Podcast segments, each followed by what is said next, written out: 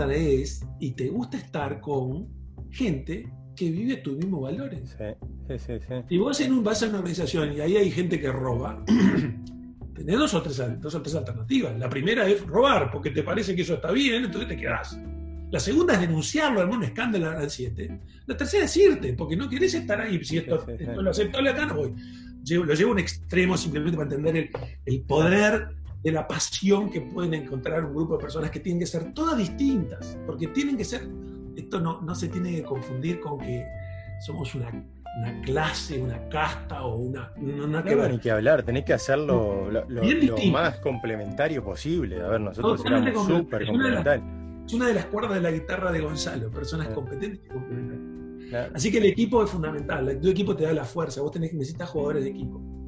Y eso me trae de repente a eso, a la, a la tercera, a la parte de responsabilidad, porque también está eso de asumir las cagadas de alguna forma, ¿no? Por Déjame-. Déjame, esa es la cuarta, pero. la cuarta, bueno, manda la tercera. Déjame, no, pero me, me encantó porque. La cuarta en el orden del libro, yo qué sé, ¿no? Eran- sí, sí, sí, sí, sí. No, pero me, me dijiste una cosa que me hizo acordar una cosa que dice Gonzalo todos los días, ¿no? Que tiene que ver con lo que decía Tincho, que me contaba que decía Tincho. Gonzalo dice, la gente tiene una confusión espantosa sobre lo que es un equipo. El equipo no es, a veces después escuchás a los, a los periodistas deportivos que dicen, es un equipo solidario. sí. Pero, hombre, si es un equipo, es solidario. Si es solidario, es- a ver, no, no redundemos, ¿no? Sí. Porque Gonzalo dice, no empieza por la solidaridad del equipo. La solidaridad es muy importante, obviamente. Sí, sí. El equipo empieza por la responsabilidad individual Ah. de que vos tenés que hacer, eh, como decía Tincho. El esfuerzo que estamos esperando de ti, Charlie, estamos esperando, Quique, estamos esperando esto de ti, te necesitamos entregar eso. En el mundo remoto, que ahora estamos trabajando, Sí, sí. cuando, si vos realmente querés ser un buen jugador de equipo remoto, más vale que te asegures qué es lo que tenés que entregar, porque lo único que vamos a ver de ti son los resultados. No vamos a ver si dormiste, si no dormiste, si saliste, sí, sí. si lo hiciste en el baño. No me importa. Lo que te voy a ver es el resultado que entregaste. Y estamos esperando y te necesitamos. Entonces, esa responsabilidad, que es la cuarta actitud, está metida en el equipo, porque si vos no entregás y no das lo mejor de vos y no haces lo que tenés que hacer, la actitud de responsabilidad te hace dueño. La palabra dueño es un poco complicada porque en inglés hay dos palabras que te dicen ownership y accountable. Ownership es que te haces cargo y accountable, sos responsable por el resultado. En- yo lo englobé en responsabilidad porque lo- esto lo pensé hace mil años, pero en inglés, responsabilidad implica las dos cosas. Sos el dueño del tema, no me metas excusas, entregar el resultado que, que- que tenés que entregar este, y tenés que dar la cara. Por cuando metés la pata tenés que levantar la mano y decir, me equivoqué. Sí, sí, sí, sí. Eh, Esa, esa es la actitud de responsabilidad que te hace dueño. Y la tercera, ahora que ya saltamos por otro lado, es la de mejora continua. Yo le llamé mejora continua. Es, es la, lo que te da la transformación, la evolución. Perfecto. Actitud positiva te da el futuro. Actitud de equipo te da la fuerza. Actitud de responsabilidad te hace dueño individual para poder contribuir a ser un equipo. Y la actitud de mejora continua es esa cosa que permite transformarte. Y en un mundo de conocimiento e innovación, si vos no te transformás, estás jugado. Nosotros le decíamos a la gente, "¿Tenés- ¿te dijeron que tenés un laburo? Sí. Te mintieron, tenés dos. Uno le llamamos T, el trabajo que tenés que hacer, yo qué sé, sacar los sellos, no tengo idea. Este, El segundo, es más tan importante como el otro, que hay que hacerlo también, es TT, la transformación del trabajo. TT. Hacete una reunión contigo mismo para pensar de qué manera distinta, cómo lo vas a hacer, cómo va a ser esto diferente, más rápido, mejor. Si vos no haces eso todos los días, por eso la actitud es tan importante en el intrapreneur Claro. también. Sí, tu trabajo sí, que te toca. Si no te va a reemplazar un robot. Yo escribí un artículo ahí en, en el blog de XalaN que dice este, cómo nos protegemos del robot, de los robots. Y la única manera de protegerse de los robots, este, lo dijo Comenius. Eh, eh, eh, A ver, es, es la transformación permanente, es eso que la gente dice, terminé los estudios. Sí, no te terminaste nunca. Yo hablo de los hábitos a veces de, de la gente con actitud ganadora y bueno, va totalmente enganchado. O sea, uno de los grandes hábitos es el lifelong learning y es para siempre y es tener esa humildad de que no sabes un carajo y que estás aprendiendo permanentemente, estás a morir aprendiendo. Y eso, Charlie, mira, a- a- la otra vez este, le estaba hablando a, a- a- a un grupo de ejecutivos y le digo, miren, vamos, vamos a pensar en la mejora continua de esta actitud como en el deporte. ¿Qué se imaginan ustedes, que son ejecutivos de esta compañía, que quieren un jugador de fútbol? Por ejemplo, todo el mundo mira fútbol. Entonces la gente decía, bueno, tener un pase en Europa muy caro. Digo, no, no, no, eso ya es muy sofisticado. Vamos al principio. ¿Qué es lo que quiere? Y hacer goles. No, digo, antes, antes, ¿qué quiere? ¿Sabes lo que quiere un jugador de fútbol como cualquier jugador? Yo juego al básquet y al vóley. Vos entrenás la semana, lo que querés es jugar. Querés que te pongan en el cuadro en el partido. Porque entrenar está interesante, ¿viste? Te duele todo. Pero vos querés jugar, que te pongan. Entonces, ¿qué hace un jugador de fútbol toda la semana? Trata de mejorarse. O sea, hace el T, el trabajo, pero tiene que hacer el TT, la transformación de que de él mismo. Si le faltan abdominales, te hace más abdominales, tiene que ir más temprano, si, tiene, si es más lento y tiene que correr, tiene que pegarle con las dos piernas, si no le pega. No sé, tiene, vos todos sabemos aquellos jugadores que se han construido porque necesitan mejorarse a sí mismos y tienen que mejorarse para, para, para poder ser tomados en cuenta y todo. ¿Qué otra cosa tiene que hacer un jugador de fútbol o un jugador de cualquier deporte colectivo? Tiene que entender la jugada.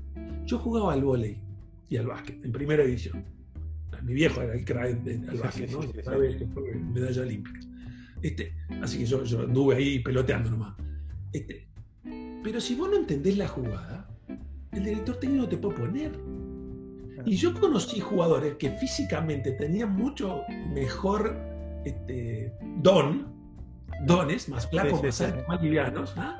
En la red, mira que tenía que saltar 2.47 por allá arriba, y yo era muy pesado, tenía que hacer un esfuerzo gigante para saltar. Otros flacos eran, volaban, pero no entendían la jugada. O no querían entender la jugada, que ese es otro tema. Entonces, si vos no entendés la jugada, no te pone el director técnico porque uno no puede, porque tiene que ser el equipo. Entonces, ¿Por qué te cuento esto del deporte? Ahora vamos a llevarlo a la empresa. Quique, qué bien, che. El año pasado estabas en el equipo. Sí, trabajé todo el año. Y el año que viene, ¿querés estar en el equipo? Y, cómo no, claro, director técnico, quiero que me pongas, ¿cómo lo quiero? Y bueno, ¿qué hiciste distinto y mejor? ¿Cómo hiciste tu trabajo diferente? ¿Cuántos abdominales, más tenés? ¿Cómo pensás hacer tal? No sé, o, cómo pensás transformar todo esto que te dimos esta parte del trabajo ¿Cómo la vas a hacer distinta y mejor? Así te ponemos. Y la segunda, ¿entendés la jugada? No, no, lo mío es contabilidad. Yo soy un experto. No, no, no, no. Eh, hermano, vos no sos contabilidad, vos sos un integrante de este equipo. Vos tenés que entender que para contabilizar esto tenés que hablar con el tipo de ventas, para ayudarlo a no sé qué, porque al final de cuentas es tu cliente. Así que tenés que entender la jugada, tenés que entender el negocio, no contabilidad. Si vos no entendés eso, no te puedo poner. Entonces, cuando uno mira mejora continua, si quiere realmente tener la chance de tener un lugar en la transformación que está ocurriendo a pasos agigantados después de la Revolución 4.0, que hace 10 años que está pegando, y ahora con el COVID que aceleró toda la digitalización, no tiene más remedio que entender la jugada. Entonces tiene que mejorarse a sí mismo, no solo en lo que hace, sino en entender el negocio entero. Eso es mejora continua. Eso es lo que te da la chance de ser valioso, como decía Einstein. Más vale ser una persona de valor que una persona de éxito. El éxito es fugaz. El valor es continuo y cambia continuamente. Por eso tenés que ser útil. ¿A quién le sos útil? Está buenísimo, Kike. Me, ahora mientras estabas contándome esto, me, hizo acordar a... A ver, estoy muy fanático de Wim Hof, que es una persona acá en Holanda que está descubriendo un montón de cosas con el frío, es el, Iceman, le dice que él subió montañas en short de baño, un loco, este, pero la verdad que tiene un montón de cosas, están muy buenas. Y este, que es importante, el we go, no el ego. Y tú hablas también, me acuerdo, una de las frases que hablabas, el, el, tema del ego, dejarlo por algún lado, por ahí, este, que es algo que pasa mucho en esto de la mejora continua, de ver la gente se abrocha tanto a su ego, a sus, a sus ideas, a sus cosas, este, que por defender eso a veces se pierden tantas oportunidades que, que es brutal. El, el, mira, a mí me encanta Gonzalo, el libro Gonzalo es me encanta que te haya gustado porque además es muy útil porque tiene hasta un modelo de cómo hacer sí, sí, un equipo. Pero este, Gonzalo dice una cosa que, le pasó ayudando a organizaciones a hacer los equipos, a transformar un grupo de personas en un equipo. Y este, creo que una, una, de las sesiones este, le salió, dijo, este, necesitamos equipos, para ser un equipo necesitas personas ego-less. son, equipos egoles, porque vos tenés que jugar para el equipo. O sea, viste que en el deporte, los mejores jugadores, los realmente buenos, son los que hacen mejores jugadores a los demás. Sí, sí, sí, hacen jugar. Si vos mirás, este, vos podés mirar la NBA, son los deportes que no miran más este, frecuentemente, vos mirás al, al fútbol, y vos, los buenos, buenos, buenos, buenos, hacen jugar más a los que están alrededor. Sí, eso está tremendo y lo ves en las organizaciones que logran ese high performance, a ver que es un poco lo que estoy coacheando acá, este, cuando logran ese, ese flow, de alguna forma que entran en un flow, pierden el ego. O sea, están realmente, eh, ya es un flow eh, mucho, es un flow ya de, a nivel cooperativo con el equipo que, es brutal. mira, Charlie, lo que estás diciendo, este, eh, en todos los estudios que hicimos para trabajar en el libro con Gonzalo, este, eh, justamente uno de los hallazgos de Google con el proyecto Aristóteles ah. fue que la performance de los equipos es mayor no por la calidad de los individuos que tiene. Es más, demostró eso. Lo pudo medir, que son aquellos que tienen mejor capacidad de colaboración. Entonces, ¿y eso por qué? Porque tienen una cosa que se llama seguridad psicológica la sensación de que vas a estar ahí para mí, la sensación de que no me vas a decapitar si me equivoco, la sensación de que podemos colaborar a otro nivel. De hecho, Gonzalo hizo un estudio, se metió para atrás todavía en el tiempo, y la verdad si vos pensás, las civilizaciones, eh, el ser humano ha llegado donde llegó porque tiene una capacidad, la de colaboración. Entonces, por eso podemos hacer lo que hicimos, ¿no? Cuando lo hicimos, entre comillas. Sí, este sí, la evolución humana está eh, claramente eh, en, el tema de la, colaboración en la comunidad, la, formar comunidades y, la cultura. Exacto. Y, eso vos le llevas a, una, a, un, este, a un tamaño más pequeño y eso es una empresa, una organización mediana, chica, no importa. Cualquier organización tiene que ser un equipo de alto desempeño. Si realmente quiere hacer algo más grande, como dice el libro de Gonzalo. Está buenísimo. Kike, no te quiero sacar más tiempo. Quería, tengo un par de cosas acá anotadas y quería tocarlas. Hay una de las cosas que hablo yo bastante acá. Eh, hice, hice bastante la conexión con el, con, a ver, la tragedia de los Andes. Eh, Canesa apareció también acá en el, en el podcast. está, está, buenísima la, charla con Roberto. Eh, yo hablo a veces de, a ver, hay que buscar esa motivación intrínseca en algún lado ellos, por ejemplo, en esa historia que fue, fue muy triste y muy complicada, tuvieron una necesidad real, que era la de sobrevivir, este, y en esa presión, en esa necesidad, lograron salir a buscar resultados de, diversas formas. Acá hablamos a veces de que hay que hackear la mente intentando inventar necesidades que a veces no son reales, pero ponernos esa presión este, para de alguna forma lograr Em, hacer el trigger con esa, motivación intrínseca. Em, vos lo ves seguramente en equipos este, que, hay gente que tiene esa motivación y, le sale de adentro y vamos por acá, vamos por allá. Hay gente que necesita un poco una motivación de afuera, este, que salga a tomar acción, a veces que le digan alguna cosa, a veces le tiene que suceder algo, este, cosas en, concreto.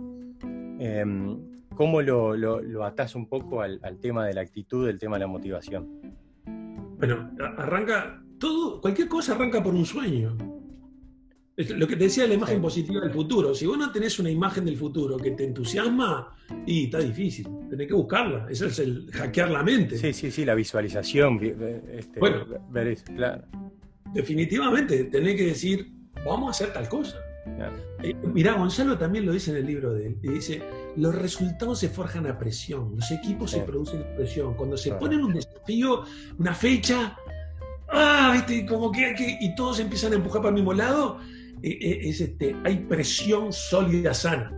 Entonces, sí, eh, a veces en las organizaciones, vos sabes, tenés individuos más, este, vamos a hacer tal cosa, otra cosa, con más energía, que generalmente son más los líderes de las organizaciones. si no tenés, si no, y algunos pueden ser menos, tampoco tenés que tener todo, sería mejor. yo acá tengo gente me quise rodear de gente a la cual tengo que frenar, no la que tengo que empujar. Yo tengo, ahora Es al revés. Le digo, ¿por qué están haciendo? No sé ni qué están haciendo. Bueno, está, que pre- este, practice what, what you preach. así que Seguro. está bien, está bárbaro. Está- Pero eso tiene que ser así en las organizaciones. Vos la gente que empuje, no que, que haya que empujar. Pero, y de todas maneras, hay una. En, en el liderazgo vos tenés como tres etapas. Y en un momento vos tenés que ser como el caterpillar, ¿viste? El bulldozer. sí, sí. Hay una segunda etapa en la que tenés que convertir como una locomotora del tren. Tirás, pero va vagones enganchados. Y la tercera etapa es cuando sos brújula. Pues ya todo anda por ahí. Te vienen a preguntar, che, ¿va para allá? Y yo creo que sí, me parece que es para allá. ¿no? A veces tengo que bajar de vuelta, un poco bulldozer, pero esa es una cabecita que hay que empezar a tener en los emprendedores, porque si no, no vas a ser bulldozer toda tu vida. No deberías ser, si querés crear una relación más grande. Está bueno. Entonces, sí, sí, sí. Está buenísima la analogía, aparte con lo, lo operativo, lo, lo estratégico, está, está tremendo. Y déjame, déjame volver a, a lo que me preguntás sobre eso. Bueno, uno de los roles de los líderes es conectar emocionalmente a las personas. Es, es hacer una descripción vívida de ese futuro y entusiasmar a la gente. ¡Vos, mirá qué bueno! Hasta que vos no te pintan un futuro. Es más, hay gente que no, sobre todo cuando sos más joven, que no tenés Sí, sí, sí. lógico, que no puedes tener. Yo a veces pienso yo, ¿y qué estoy haciendo? ¿Qué más me gustaría hacer? ¿Qué otra cosa me gustaría hacer? Y soy un veterano, ¿no? Sí, sí, Imagínate, cuando tenés veintipocos, yo qué sé, yo no sabía, lo- yo quería ser ingeniero de computadoras. Claro. Y a mí me agarraron allá, cuando entré en IBM a los 23 años, me dijeron, usted, no, sí, es ingeniero, lo que sea, pero usted va a hacer esto, otro. ¿Cómo? Yo no sé nada de esto. ¿Qué- no- no- ¿De qué se trata esto? Yo no sabía lo que existía. Vos necesitas mentores que te empujen hacia el lugar donde hackear la mente, donde te dicen, no, no, no, usted es en esto, mire qué bueno que sé, pero yo no sé nada, no se preocupe. Y Usted tiene esa, esa- a veces eso que me decías del espejo, de, de alguien que te mira, que descubre tus fortalezas subutilizadas. Vos necesitas gente así, Sí, Y el sí, sí, rol veces del uno mismo no se da cuenta, claro. Exacto, sobre todo cuando sos joven. El rol, cuando vos te agarras, nosotros, usamos un, un caso que es muy lindo, que es el de Yelena, hablando del deporte, Yelena Isinbayeva. Yelena Isinbayeva fue una, eh, una gimnasta rusa que quería ser gimnasta olímpica y tenía todas las ganas de ser medalla de oro. Y un día haciendo barras eh, paralelas simétricas se lastima la espalda, no muy era muy alta, se lastima la espalda y se le terminó el sueño olímpico. Pasó un entrenador, la mira y le dice, ¿por qué no pasó? Digo, La Sí, digo, sí, sí, sí, sí. Le dice, ¿por qué no probás con la garrocha? Y ella, ¿sabés lo que le dijo? ¿Qué es eso? Ah. No tenía ni idea. Y empezó a saltar con. Y un día el entrenador le dijo, un día vas a saltar 5 metros. Y dice, vos estás totalmente loco, eso es imposible. 501, 502, 505, 20. De las mejores garrochistas en la historia. Entonces, vos necesitas ese entrenador que viene, te mira y dice, Quique, Charlie, o Quique, mira, lo tuyo como que ser jockey. No, pero vos podés ser un buen basquetbolista o, o beisbolista, yo qué sé, lo que fuera. Eso sí, pero yo no sé, bueno, vamos a probar. Y vos, si encontrás esa imagen del futuro, fíjate, ¿quién era el, quién era el entrenador de Yelena Isinbayeva? ¿Vos sabés? Idea, imagínate, es que es así, bueno, los mentores tra- trabajamos fuera de cámara. Yo tampoco.